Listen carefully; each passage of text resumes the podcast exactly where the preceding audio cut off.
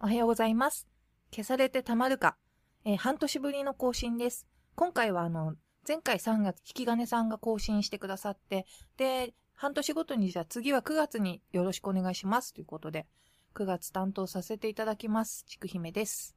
今回ご紹介する消されてしまった案件は、人体の回帰大百科っていう、これはですね、ユアコースシリーズっていう昔学研から出ていました少年少女向けのいわゆる児童書という科学とか、えー、人体の不思議とか、あと、えー、手紙の書き方みたいなのから恋愛とか、あとは漫画入門みたいな、こう少年少女を引きつけるような、そういった本を出してた学研のシリーズなんですけど、このユアコースシリーズの中で、人体の回帰大百科っていうのがあるんですね。こちらはですね、昭和49年、えー、ですから、1974年に発売されたもので、えー、発売されてからちょっとした騒ぎになります。まあ、タイトルからしてあれと思うかもしれないんですけど、人体の回帰大百科、人体に関して回帰っていう風に名付けちゃってるんですね。まあ、一言で言ってしまうと、不謹慎という意味で、で、回収騒ぎになってしまって、今ではもちろん絶版なんですけれども、万だらけとか、あと、オークションとかだと、まあ、7、8万の高値がついたりしてるっていう、そんな本です。早速見ていきたいと思うんですけれども、ユアコースシリーズっていうその、まあ、ムック本。表紙は、ショック写真構成人体の回帰大百科っていうタイトルの下に、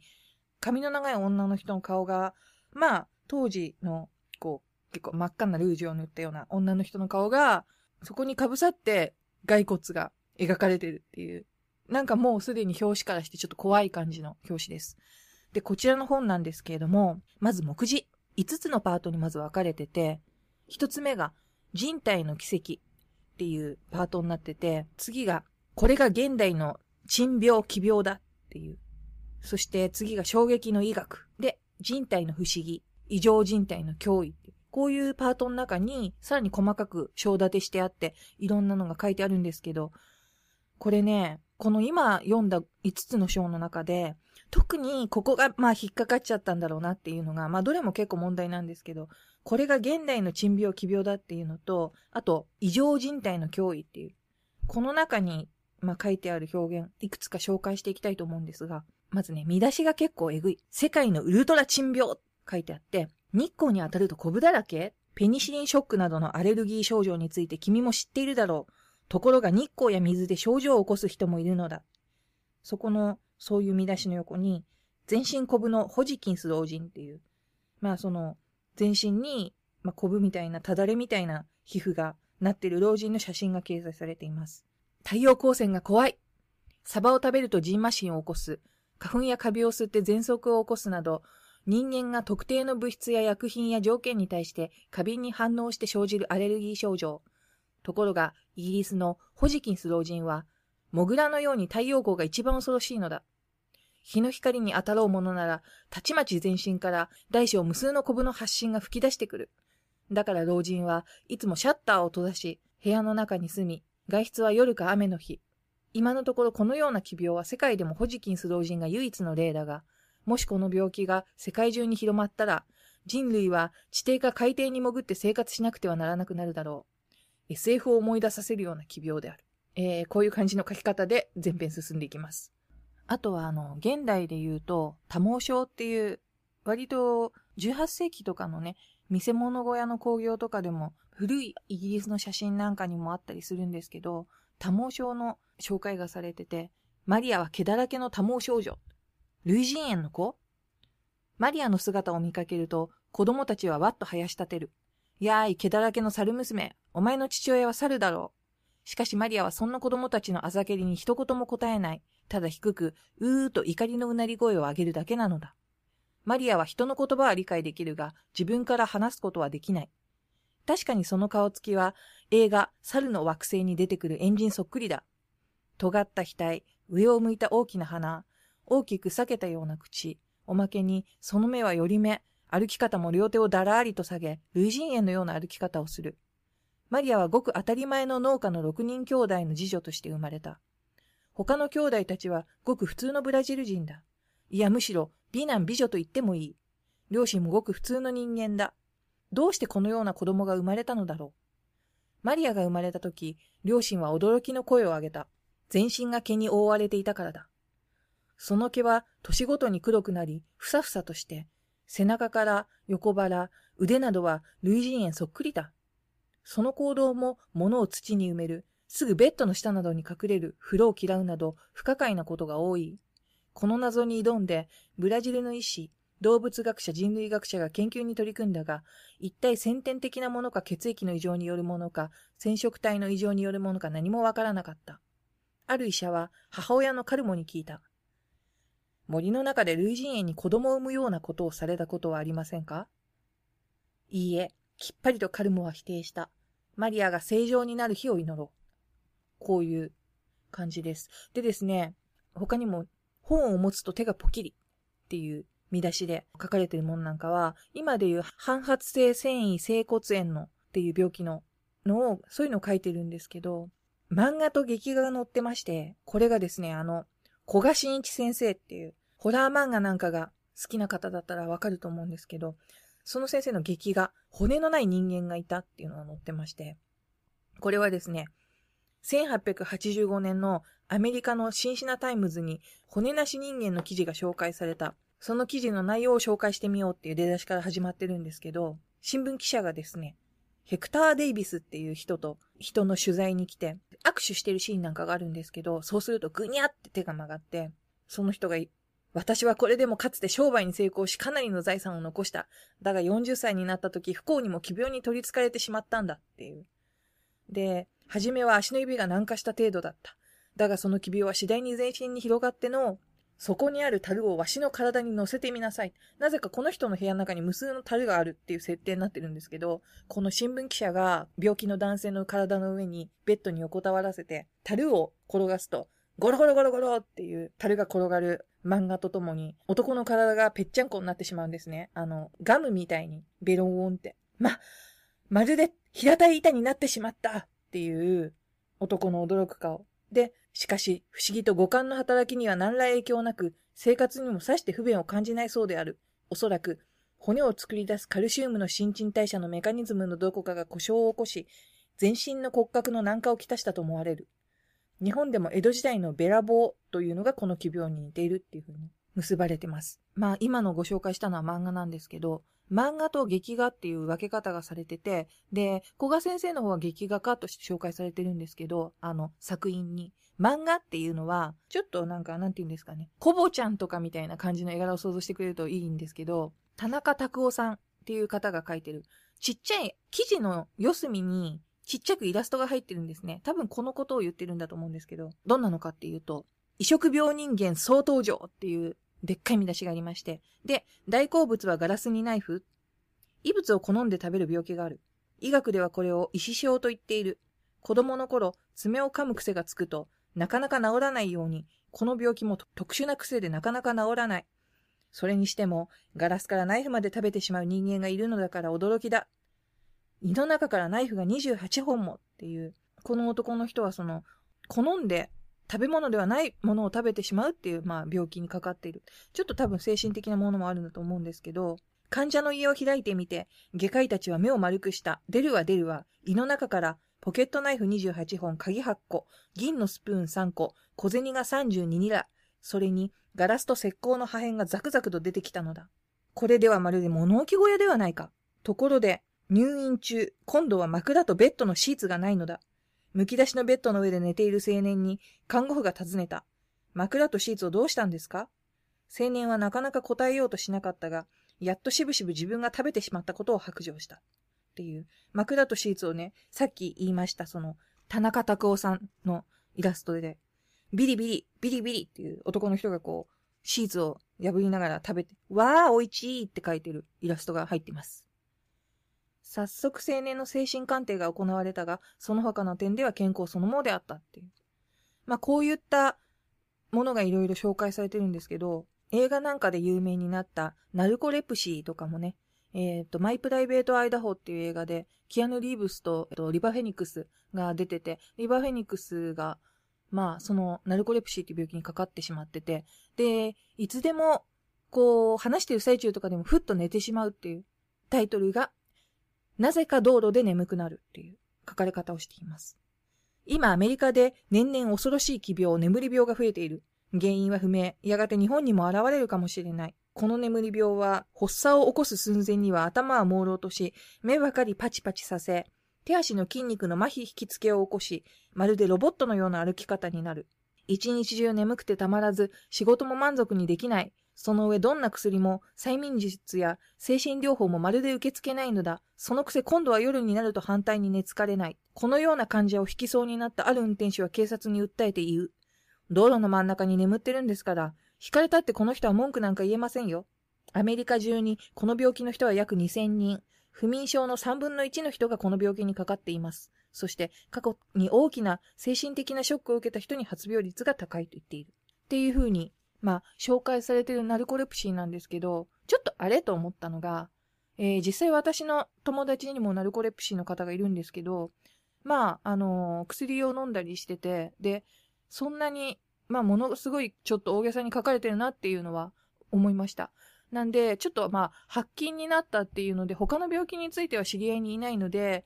そう真偽のほどっていうのが実際リアルにはわからないんですけど、ナルコレプシーになっても彼女は随分経つので、な、20年ぐらいかな？わかんないけど。なので、うん、それを見てる限りでは書かれてることはかなり大げさなんじゃないかなっていうのがわかります。あとは、やっぱりちょっとこう、精神的な理由からなってしまうものっていうのも取り上げられてて、回帰自己収納移動税。田舎から都会へ来て一人ぼっちで暮らしている人がかかりやすい病気。自分の体から出る悪臭に悩み、恥ずかしくて人前に出られないのだ。例えば一度おならをすると、一日中その悪臭が取れず、自分の体に染み込んでしまったと思い込み、学校や会社を休む。そして人が自分を嫌っていると思い込む。寂しさや疎外感が病気の原因っていう。これでまたなんか女の人が、プーっておならをしちゃって猫がヒャーって言って、あ、こ、こ、こいてしまったわ。どうしようどうしようっていう、まあ、コミカルなイラストが添えられてるんですね。あとは、舞踊病の不思議。中世ヨーロッパで流行った奇病である。体が突然痙攣し、倒れて苦しげな息をし、今にも死にそうな様子なのだが、急に跳ね起きると今度は体をよじって狂ったように踊る。そして、家の中だろうと路上だろうとお構いなし、何時間もぶっ通して踊り続け、ついに疲労でぶっ倒れる。未知の大脳の病気らしく、どうしても発作を抑えられない点は眠り病に似ていると言えよ。これは多分、あの、転換の一種なんじゃないかなっていうふうに思います。まあこういったように結構いけるところまで古代解釈して、まあ際どいタイトルをつけて記事を構成しているんですけども、年を取るほど若くなる。これはプロジェリアっていう、えっ、ー、と、ちょっと数年前なんですけど、17歳で亡くなったアシュリーちゃんっていうののドキュメンタリーなんかがたびたび日本でも流されたと思うんですけど、そういう、まあ生まれた時から急激に年を取っていく、えっ、ー、と、身体的に、まあ、衰える症状が普通の人間よりも著しく早いっていう病気を扱っているものを、えー、年は11、肉体は90歳とか、あとはあの、皮膚病のことなんですけど、私は生きながらミイラになるとか、あと医学に関しての記事だと、ちぎれた耳を直して、眼球を引っ込めろ、くっついたお尻を切り離せ、だとか、そういったような感じのね、とにかく見出しのインパクトっていうのを作ってますね。で、まあ、一番最初に、ちょっとこれとこれだったんじゃないかっていうのの回収の原因が、異常人体の脅威っていうところを紹介したいと思うんですけど、神秘、双眼児は実在した。頭が二つある赤ちゃん。心臓が左右に二つ人差し指と中指だけが異常発達とか。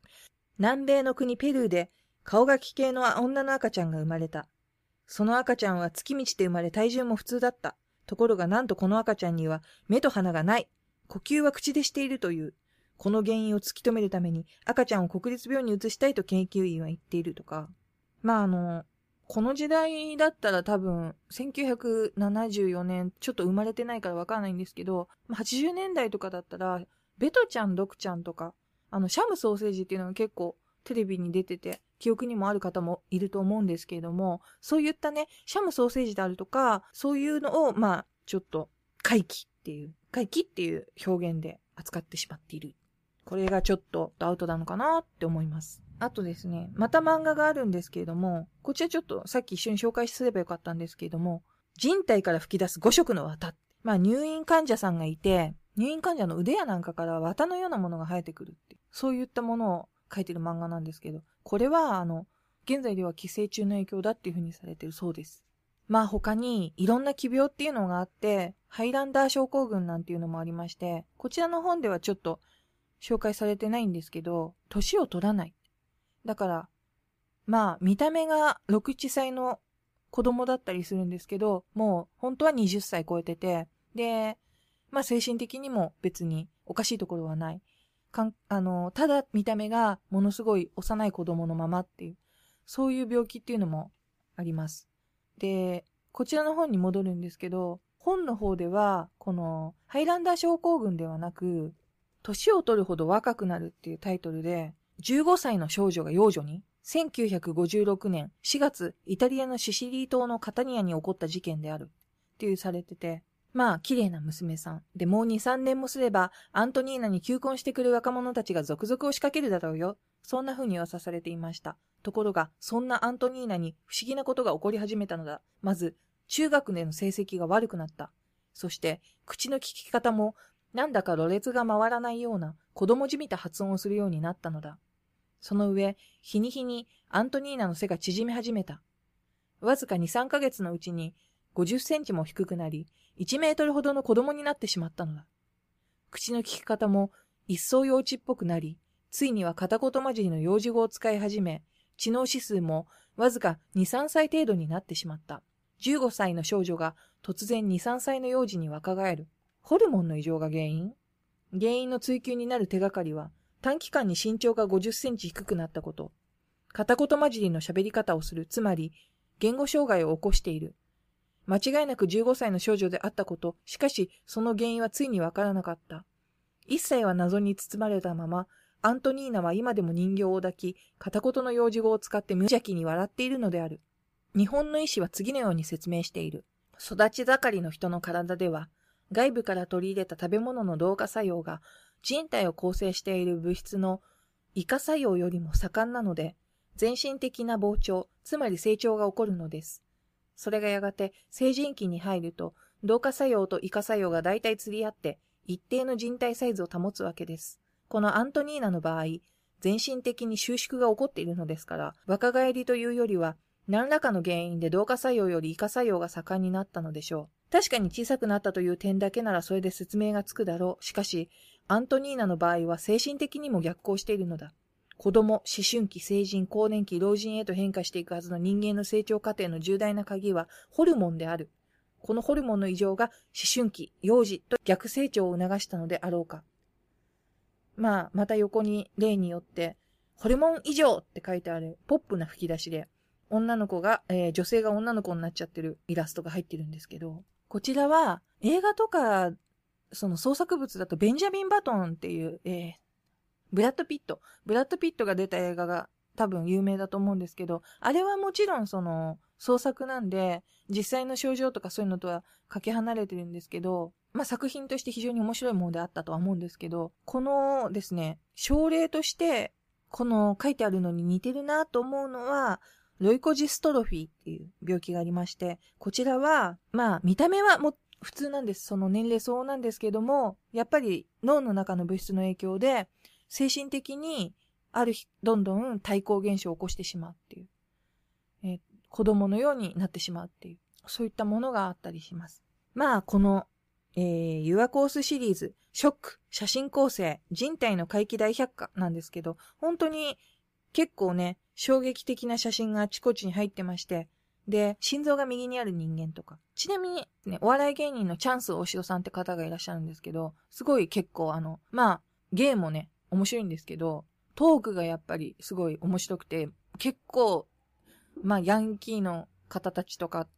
に囲まれて、えげつない経験をなさってるんですけど、その話が、まあ、すごい面白いんですけど、その方の心臓も右にあるんですよね。なんで、実際にこの心臓が右っていう方で、まあ、まあ、生で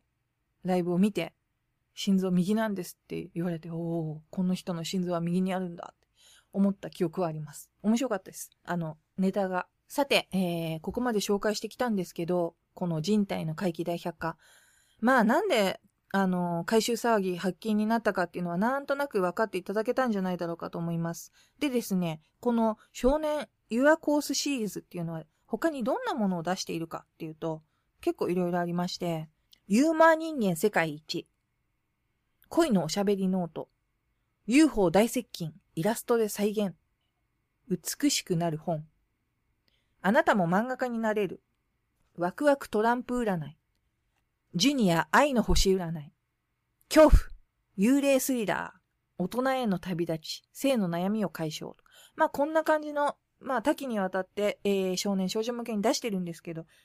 このですね、人体の回帰大百科の作者は誰かというと、斎藤森弘さんって方なんですね。で、この人体の回帰、この本に書いてある著者のプロフィールってとこを読みますと、昭和7年東京に生まれる、昭和30年東京教育大学理学部卒、前衛科学評論家、現代科学を常に一歩リード、まだ研究されていない神秘や脅威の追求、まだ解明されていない謎の研究に情熱を燃やす。そして読者に新しい研究テーマ、新しい研究方法、新しいものの見方を提供。主要著書、恐怖、心霊スリラー、四次元の科学、四次元の人間学。まあ、そういう感じの方です。でですね、まあさすがに、あのー、昔なので、多分、あのー、これはこういう本が好きな人で、もうちょっと年配の方とかだったらきっと、この方も有名な方みたいなんで、知ってるんだと思うんですけれども、1960年代から70年代にかけて、科学解説者としてテレビやラジオにレギュラー出演したっていうふうに言われてます。日本空飛ぶ円盤研究会の例会で、星新一をはじめとする日本 SF 界創世記の立役者たちと知り合い、斎藤も宇宙人誌に、えー、宇宙の地理と書いて宇宙人っていう雑誌に第一期会員として参加するっていうふうに。で、アメリカへの復讐として原子破壊機の発明を誓い、物理学の本を読み漁っていたっていうふうに。これはもうちょっと、そんな風に言われています。えー、手塚治虫の短編漫画、ドーベルマンにも実名で登場したりすることもあったような、要は今で言うところの、なんて言うんですかね。文化人みたいな感じでメディアとかにも出てたんでしょうかね。で、1970年代にはジュニア向けのオカルト系、超科学系の書籍を多数発表したが、明らかに捏造である記事も検証しないままに書いており、オカルトブームに大きな影響を与えたっていう。多分これが Your Course シリーズとかこういった一連のやつのことなんだと思います。今、あの、まあ、ざっとその、斎藤さんの略歴というか、ご紹介したんですけど、そこから見ると、改めて、えー、前書きとあと結びの著者の言葉っていうのがすごい、ああ、なるほどなって思います。すごく SF に傾倒していたんだなっていう、あと超なんとかとか、えー、超古代史とか、あの、超歴史学研究会理事っていうのもやっても、超なんとかっていう感じの、そういったものに傾倒してたんだなっていうのがわかる。紹介しますと、人間が最もよく知っているはずなのに、本当は一番不思議で一番わからないものなーにこの謎々の答えは、なんと意外にも人間の体なのだ。早い話が体を構成している原子を一つの星と数えるなら、私たち人間の小さな小指の中に含まれる原子の数だけでも、この大宇宙の星の数より多いのだ。そして体を構成するこれらの途方もない数の原子が整然と生命活動を行っているのに、私たち自身はこの活動についてほとんど分かっていない。人間、この未知なるもの、中略、人体のいろいろな異常で、怪奇な症例の中に一番よく現れる。言い換えれば、普通怪奇ともグロテスクとも見られ、科学的にあまり詳しく研究されることのない異常な人体現象の中にこそ人間の体に隠された未知の可能性が顔を覗かせるのだ。おそらくそういった事例をたくさん集めて整理すれば、知性ある他の天体の宇宙人にあっても形がグロテスクだからといって怪獣扱いするようなことをしなくて済むだろう。人間、この怪奇なるもの、こう思った方がこれからの宇宙時代にはふさわしいのかもしれない。というふうに、まあ、ちょっと多少ね、あのー、途中長くなるんで飛び飛びですが、言ってます。で、これが前書き。結びの方は、こちらまでざっくり紹介しますと、まあ、かつて地球上を支配した恐竜の全盛時代、みんな卵を産むのが当たり前だった時代に、卵でなく赤ん坊を直接産む生物はとても奇妙で異常なケースであった。要はそういう異常なケースっていうのが本当に異常なのだろうかと。それは人体にとっての現代の常識から考えるからそう見えるのであって、長い生物進化の目で見るなら、その異常ケースこそ人間の未来への進化、想像を絶する新人種への進化の方向をまさぐる最先端であるのかもしれない。進化とは宇宙の反エントロピー化、かっこ、えー、説著、恐怖、幽霊スリラー参照の現れなのだ。なんでちょっと幽霊スリラーの方でも宇宙エントロピーが書かれてるのかよくわかんないんですけど、それでまあ無限の可能性を秘めた人体というふうに言ってて、えー、切手ぐらいの大きさの皮膚の中になんと300万個の細胞が含まれているっていう。なので、まあこれだけの膨大な数の細胞が一糸乱れず働き、人体の健康状態を保っているのは大変なことであり、むしろ乱れの起こらない方が不思議だ。その乱れの現れがいわゆる奇病であり、異常人体であり、また一般的に普通の病気の場合もあるみたいな風にされていて、えー、無限ともいわゆる大宇宙にはざっと1兆の1000万倍個の膨大な星が存在するが、人間の体にはなんとその宇宙の星の100倍から1万倍の数の途方もない原子が含まれている。だからこそまた無数の変遷と進化の可能性を秘めているのである。まあ一応その結びとして、まあ恐竜は卵で産んだけど、そもそも恐竜時代にはそうでない方が異常であった。でも今は恐竜は絶滅し、卵で、卵で産むものもいっぱいいますけど、まあ人間と恐竜を結びつけるというあれが、ね、ちょっと乱暴なんですけど、まあ今は、むしろ、その、人間は卵で生まれないっていうようなことから発生して、まあ一番最初の、まあ前書きも言ってたけど、こう、いろんな、みんな違ってみんないいみたいなことが言いたかったんでしょうかね。宇宙人にあっても、こう、いろんな奇病っていうのを、あらかじめ頭の中に知識として入っていれば、自分と違っても驚かないだろうみたいな。で、いろんな可能性、これからも変わっていく可能性がこの宇宙時代あるよ。みたいなことを、えー、まあ、斎藤森弘さんは言っていますね。でですね、そんな、えー、ユアコースシリーズを出していた学研。どんな感じになってるかと言いますと、あの、学研ムーの出版社ですね。あれも歴史の長い雑誌で、1980年代からね、大人になった少年少女の心も掴んで離さないという、そういった雑誌になってますけど。まあ、こういった感じの経緯で発禁になった人体の回帰大百科なんですけども、他にもね、あの、記憶に新しいというか、まあ懐かしいというか、人体の不思議展っていうのが昔ありましたよね。横浜の方に来た時に友達と見に行ったことがありまして、実際自分の目で見た印象としてはそんなに生々しいものではなかったんですけど、こちらはやっぱりあの、人間の死体に、えー、樹脂加工して、すごく生々しい状態で筋肉繊維や骨、あとあのー、そういったものを標本のようにして展示するっていう催しだったんですけど、こちらは人権侵害だとか、とあのー、ちょっと問題があるんじゃないかっていう意見が展示されるたびに多発してきて、結局はあの、中止になってしまったというものなんですね。で、2018年に新たに分かったことなんですけど、まあ、拷問されて処刑された受刑者の死体が含まれているんではないかっていう可能性。そういったものも出てきました。